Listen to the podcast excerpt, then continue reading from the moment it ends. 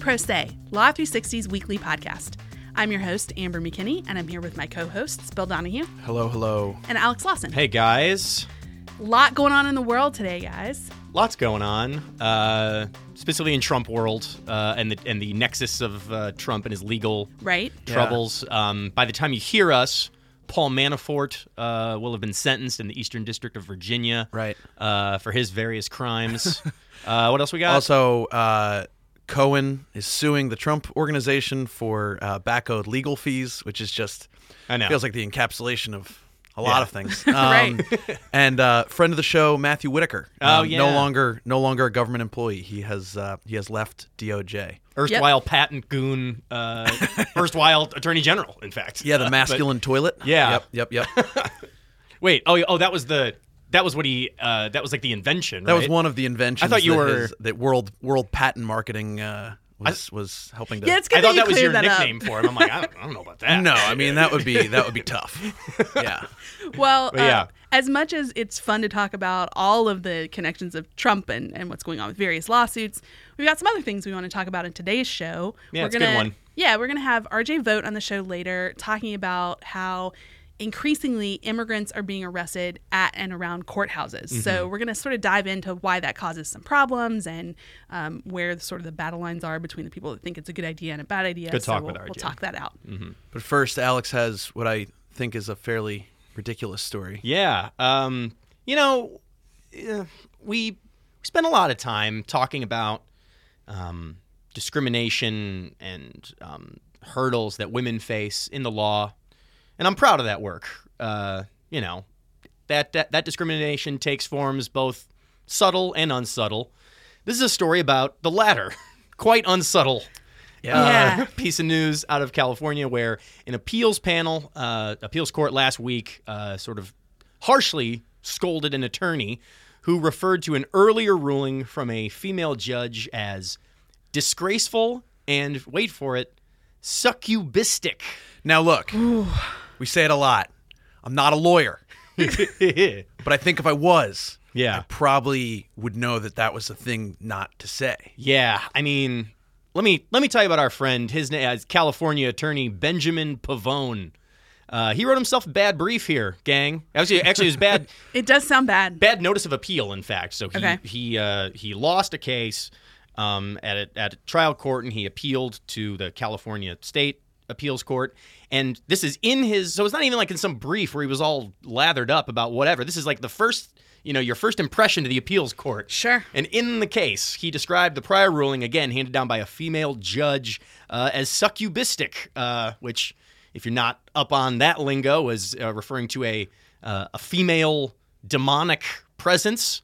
Wasn't that wasn't the term succubus? Suc- it was succubus is. it, but no, but it was it was popularized by some show in like the mid 2000s, right? I Like learned about South it. Park I or, learned about like- it on South Park. Okay, now there I you mean go. it, it predates that, of course. Sure. It's like it's in you know mythical lore or whatever. Sure. But it's a, always a female you know demon who has sex with men while they sleep, and you know drains them of their virility and life force. and That's stuff. what I'm. If I'm, It's, if uh, I'm thinking of, it's Your Honor, it's it's it's Judge, or it's really that. I mean, yeah, Succubus, yeah, yeah, uh, that's yeah. first first to mind. Um, and that's not all. Um, that was like that leapt off the page, but uh, for good measure, uh, he also referred to the the defendant that he was squaring off uh, against in the case, who was a gay man, as pseudo hermaphroditic. Whoa. Um, he also just threw in uh, again referring to sort of the judge's legal reasoning as reverse peristalsis. what does that mean? Which is a fancy term for vomiting. You know, peristalsis is like the, Oh. Yeah, sure. the muscles of your throat bringing your food down. This guy Reverse seems- Um, peristalsis. this is lovely. this is all so over the top. yeah. Um, so This guy's not in the league of reasonable bros at all. No, uh, we should we should we should talk about that. on Yeah, a yeah. different show. Let's keep Uh, going, though. Anyway, um, so this um, did not go well for him uh, in the eyes of the appeals court. Um, so he actually, um, I think I misspoke before. He uh, he part he had a partial win. Was actually appealing for attorney's fees. So that's what he was, uh, appe- which is kind I of have funny to laugh considering about that, what kind like- of legal work he's doing for these people. Uh, but anyway, uh, he was denied attorney's fees. The court um, opted not to publish it because it just isn't of bearing on precedents or anything like that. Except they did publish the part where they took him to task for writing this stuff. They seemingly, seemingly wanted to make an example of him, and you can see why. Uh, they wrote, We publish this portion of the opinion to make the point that gender bias by an attorney appearing before us will not be tolerated, period. Um, and then, in addition to sort of its sort of baldly offensive and inappropriate stuff, they also get to um, a kind of a funnier point here where they say, we cannot understand why plaintiff's counsel thought it was wise, much less persuasive, to include to include the words disgraceful, pseudo hermaphroditic misconduct, or reverse peristalsis in the notice of appeal. Which is funny because, like, yeah, it's it's obviously poor form and rude, But it's like, also not doing yourself any favors. like, well, like, you think you're gonna win? right. Uh, anyway, they promptly referred him to the uh, state bar, where he will, I would think, face some some disciplinary action. Um, What are the takeaways here? yeah, I couldn't. Uh, you know, we, I've, I've, you know, a little peek behind the curtain. We do a little Google Doc, talk about the points we're going to talk about. I, you know, just there's not really uh, a clean lesson other than don't do this. Definitely, maybe, maybe just don't. Uh, I- yeah, I feel like we say I that a lot love- about w- lawyers who mess up, but this is a this is a quite. Uh, Well, I just an- love my favorite. animated my mess favorite up. part of this one is just that the judge. Um, nothing else was published like precedential Yeah, yeah, in yeah, any yeah, way yeah. Yeah. except don't do this. That's this Yeah. man's this man's legacy. Is Yeah, a it's published true. opinion in which he, in which uh, uh, an appeals court urges him not to use the word succubus. Yeah, Yep. I mean, no. that feels good. no no word on other sort of mythical figures. I'm sure you'll see some unicorns or some hydra or the what's the what's the dog the Cerberus the dog. Yeah. those seem to be fair game. All all a matter of context, of course. Uh, but yes, succubus. Uh, steer clear. A place nobody is steering clear of this week: New Orleans. Yeah, Mardi Gras was. Uh, we record the show on Thursday. Mardi Gras was on Tuesday. Fat Right. Tuesday. Big, Every- uh, um, big week in in New Orleans. It's good stuff. So we're we're bringing you a New Orleans Mardi Gras themed Yeah. story about two bars on Bourbon Street that are fighting about, and I I, I swear this is true. Quote huge ass beers versus quote giant ass beers. One Of course they are. Yep. one of my very favorite things about your beat is that it it, it requires people to speak in very serious tones about inherently f- silly things. Definitely. And this is like a prime example of that. Well, and I also love um, I love anytime people use the use like the something ass as Oh, like sure. a way to like emphasize as It's- a, it's yeah, as a yeah. modifier. Yeah, yeah, yeah. that's good. It's, it's just an odd, it's an odd way of speaking that I really appreciate. Yes. Well, Um, break down what these bars are duking it out over. yeah. So the case was filed last week. Um, it's this company called Nicholas Carno Inc., which must be a man's name. I don't know. I guess. Um, so they run three different bars on Bourbon Street in New Orleans in the French Quarter, um, called the Steak Pit, uh, the Cornet, and Prohibition. Oh, I've been which- to Prohibition. If you've ever been, yeah, yeah, yeah. um, well, I mean, it's so they all sell um, to to go beers, which it, it- well, I think it's Yeah, show that's canon like now the that I was thing. in New Orleans a couple weeks ago. oh Um, yeah, yeah, yeah. We did mention that. yeah. and, and you made it back okay. Yeah, that was yeah. your first time in New Orleans. It right? was. What'd you think? I I had a great time. It and was- the the, The out- better question is, what do you remember? Um, Yeah. I broke my phone. Oh, that's right. Sure. It was uh, it was fun, but if you've ever been to New Orleans, um, one of the one of the defining characteristics, if you're there for for revelry, is that you're allowed to take beers out of bars. Yeah. you can walk around and you can walk around the whole French Quarter with with beers. that is, as they say, how they get you. Right. um, so, and and I, I had the huge ass beers. You see them everywhere. They're like they're they're one of.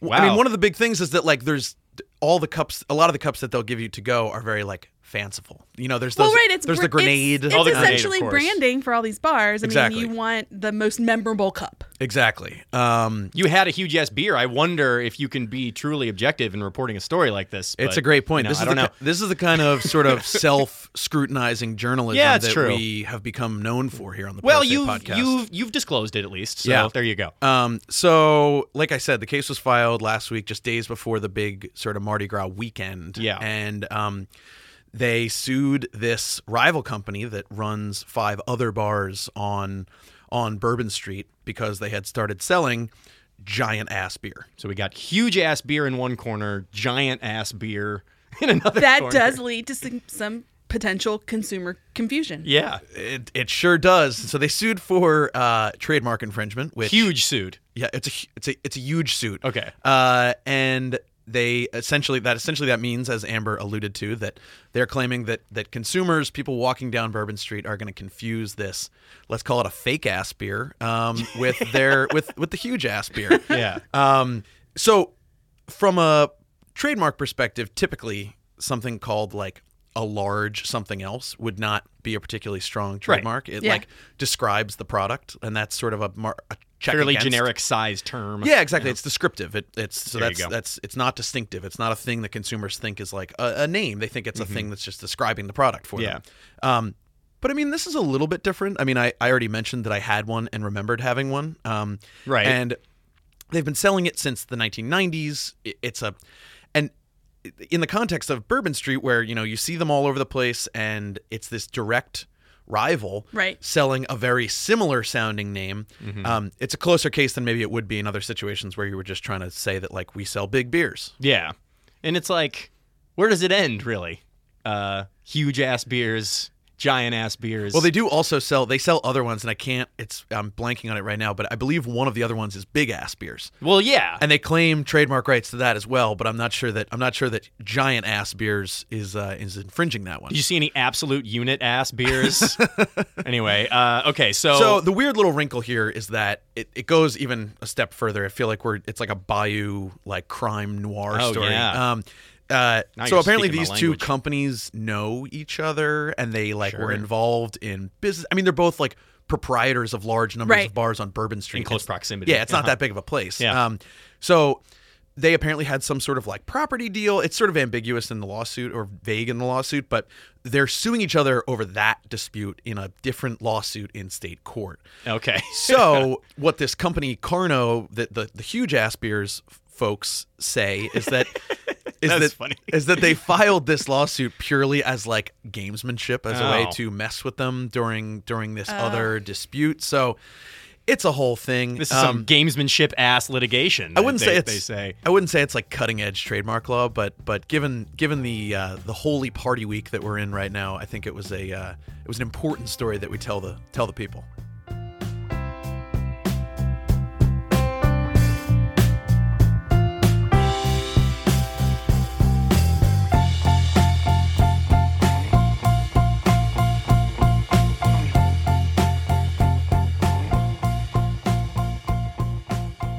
There are lots of reasons to go to a courthouse. You could be looking to get wages you say your employer owes you. You could be getting a restraining order against an abusive spouse, or even testifying as a witness to a crime. But what if you had to think twice because you might be picked up by immigration agents if you show up? That's the choice immigrants are increasingly facing, and here to talk about it with us is our Access to Justice reporter, RJ Vote. Welcome back to the show. Hey guys, good to be here. Well, RJ, I always want to talk about immigration issues that are going on. And you wrote a really interesting story about this uptick in courthouse arrests of immigrants. Um, that I would imagine is having a chilling effect on what immigrants are doing, kind of like I sort of laid out in the up top there. Um, tell us about it. What's the lay of the land here? So, in January, the Immigrant Defense Project, which is a group here in New York, they reported that ICE courthouse operations have increased 17% from 2017 to 2018. And that's after arrests increased from 11 to 100 and almost 160 the year before during Donald Trump's first in office. Um, a group in Pennsylvania reported that those arrests are also on the rise there, and there's been anecdotes from coast to coast that have actually led dozens of judges to call for ICE to leave courts alone.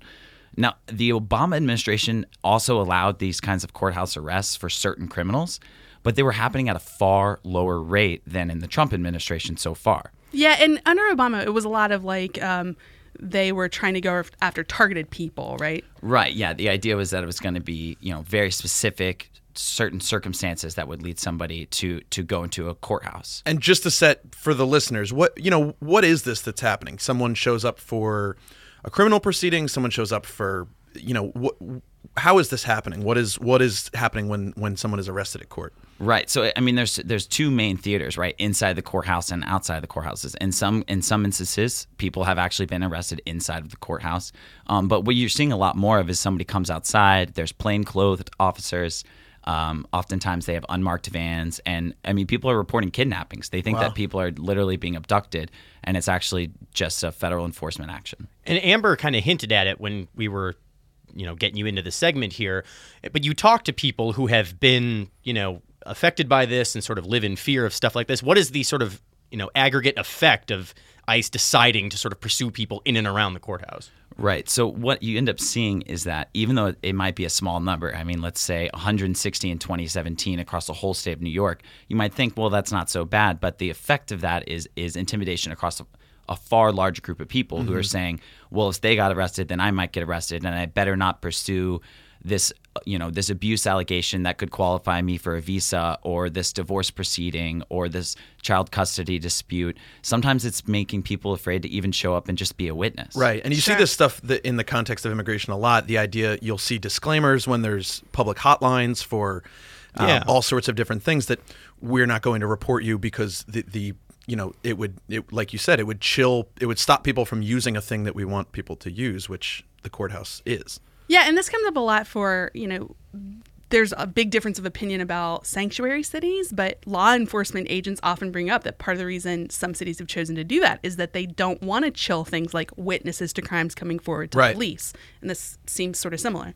Right. Yeah. So, I mean, ICE's whole reason for doing this, that they said it in 2018, is sanctuary cities are making it hard for us to get people at jails. And so we're just going the next step down the line and trying to get them at courthouses. And if these sanctuary cities weren't making it so difficult for us, we wouldn't have to be increasing courthouse actions. Let's explain sanctuary cities just in case somebody has heard that term bounced around, but maybe doesn't know exactly what it means. Um, so, sanctuary me- cities mean that what you said, RJ, that that when someone gets arrested on, say, a traffic violation, that they're not going to run you through and give you over to ICE. They're going to deal with the traffic violation and move on.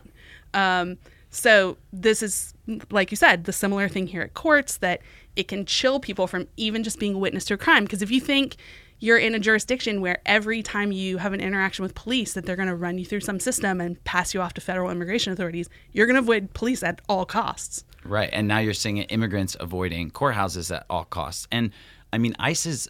ICE has a policy online, and they say that absent special circumstances, they're going to target people that are gang members, public safety threats, that you know the same kinds of people that were targeted under the Obama administration.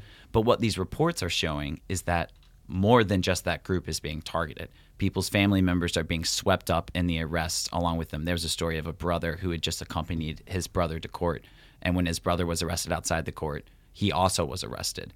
Um, th- they're also getting people outside of criminal courts. I-, I was speaking with an attorney in the Bronx, and she was explaining that because of the way the family court is located close to the criminal court, that ICE agents might say we're outside of the criminal court, but they're also outside the family Yeah, court, and right. they're getting Right. people going to and from both places. everyone should read the story. It's on our Access to Justice wire. It's uh, up, uh, in front of our paywall.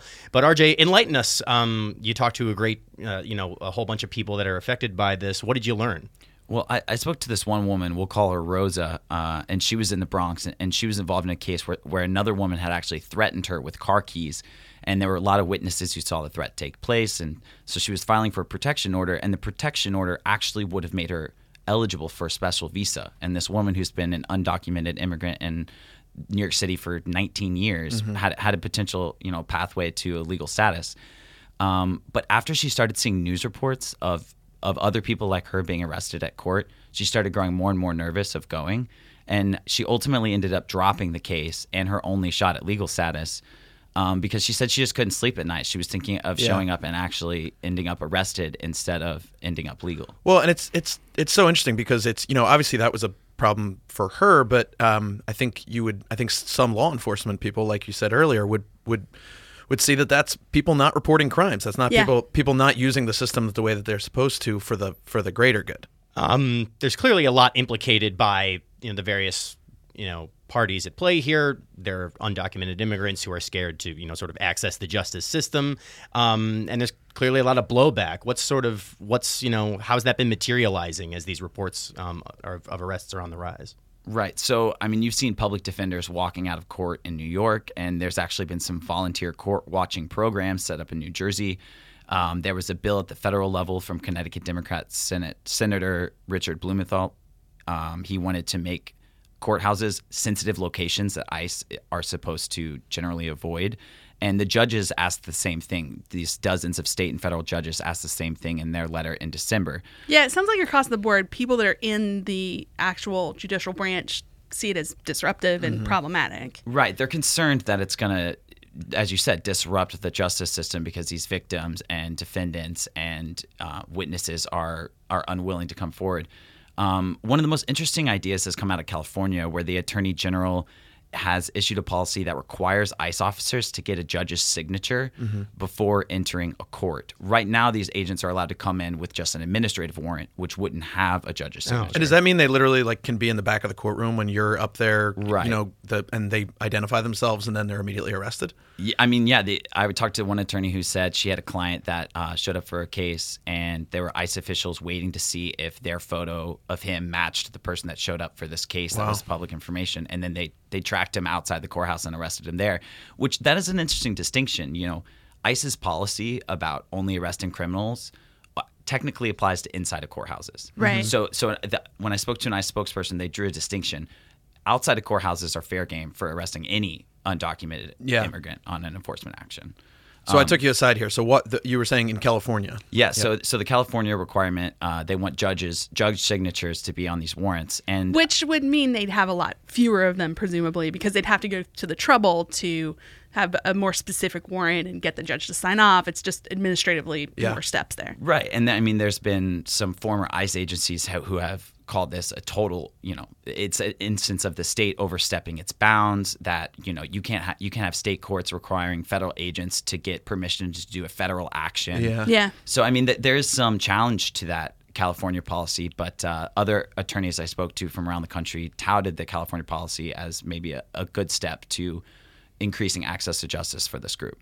Well, we're just about out of time, but that it's it's a really interesting story. Everyone should go check it out. Yeah. Uh, it's you know I this immigration in the last two years has become such a bigger issue, and it's sort of you know you hear about it and it's in headlines, but you know if you're not following it closely, you don't realize sort of the downstream effects and, and things like this. Yeah. Thanks for bringing it to us, RJ. Yeah, thank you so much for having me on the show, guys.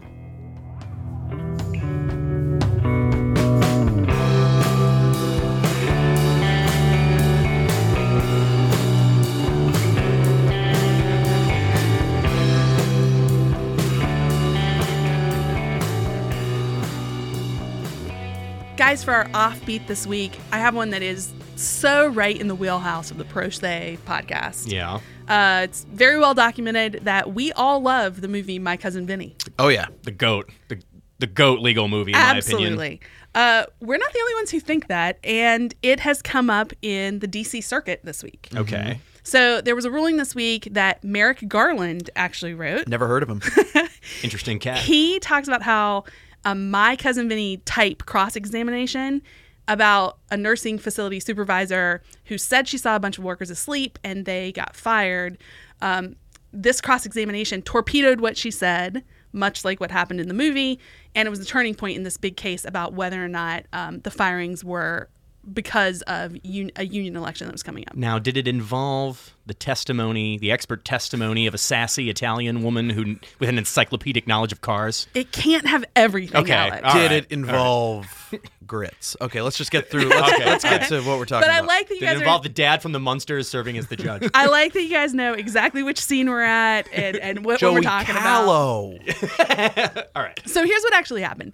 Uh, this three judge panel at the DC Circuit upheld the National Labor Relations Board's decision that this healthcare center violated federal labor law by firing workers days before a union election. The key witness here was a woman who said she saw four graveyard shift workers sleeping for between 15 and 20 minutes, and they were only allowed to take 10 minute breaks. They could Okay. fall asleep in their 10 minute break, but you couldn't, you know, be asleep for big chunks of your shift.